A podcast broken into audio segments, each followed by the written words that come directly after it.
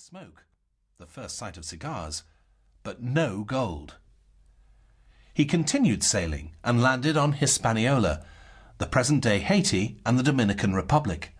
And here, fortunately, he found more evidence of gold worn by the Tainos, a largely gentle people. Christmas Day 1492 found the fleet in a small harbour, but the Santa Maria had gone aground on a reef. All attempts to refloat it the following day were doomed, and the flagship was lost. But Columbus took it as a sign and decided to found a colony at that spot. Navidad, Christmas Town, was the first attempt at a settlement on the other side of the Atlantic by the Spanish explorers. With the town fortified in a few days, Columbus set off back to Spain in the Nina, convinced that he had found a source of gold and spices, and as a devout believer in the Catholic Church, great potential for converts. On board, he carried 11 islanders from Hispaniola as extra proof of the lands he had discovered.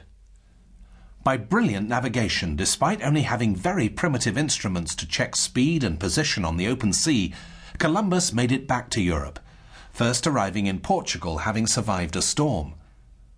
He finally sailed around Cape St. Vincent and arrived in Spain 224 days after he left. Of this voyage I observe that the will of God hath miraculously been set forth. He wrote at the end of his journal, which he presented to the King and Queen of Spain. He pointed out that he had succeeded despite the opposition he had faced in court as he tried to persuade Ferdinand and Isabella to invest in his idea. And his reward was a letter addressed to himself as Don Cristobal Colon, Admiral of the Ocean Sea, Viceroy and Governor of the islands that he hath discovered in the Indies, and funds for a second voyage. It was the happiest moment of his life. What's more, he was ordered to prepare for a second voyage, this time to start the colonization and exploitation of the Indies on behalf of Spain. Ferdinand and Isabella wanted to make quite sure that Spain would reap all the benefits from gold which they would obtain from the natives of Hispaniola.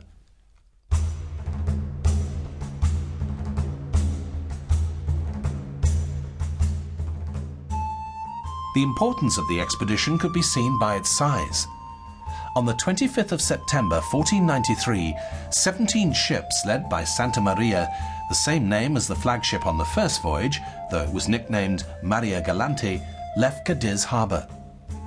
Aboard were some 200 men chosen from thousands who had volunteered to become the first colonists in the hope of making their fortunes in the gold trade a thousand sailors and soldiers, including a cavalry troop of 20 lancers, and six priests, whose job was to convert the natives to Christianity. In the event, it took them three years of preaching before the first man from Hispaniola agreed to be baptized. The royal orders instructed Columbus to establish a trading colony, help the priests in their religious work, and explore Cuba to see whether it really was part of the mainland of Asia, which would eventually lead to the splendid golden cities of Cathay. The fleet, brightly decorated with pennants and the flag of Castile, the Spanish royal family, was escorted out of Cadiz harbour by a fleet of Venetian rowing galleys. Trumpets sounded, drums beat, and cannon fired.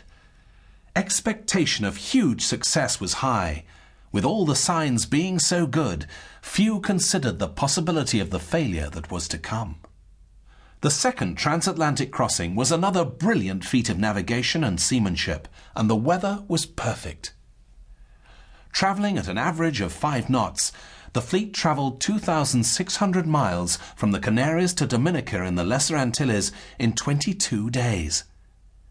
Dolphins and flying fish sprung out of the water between the boats before diving back into the dark blue sea, and the large white square sails of the seventeen boats could be seen across the horizon. He sailed around the other islands in the group, naming them as his imagination took him. On Santa Maria de Guadalupe, he encountered savage cannibals, the Caribs, and rescued young captives about to be eaten.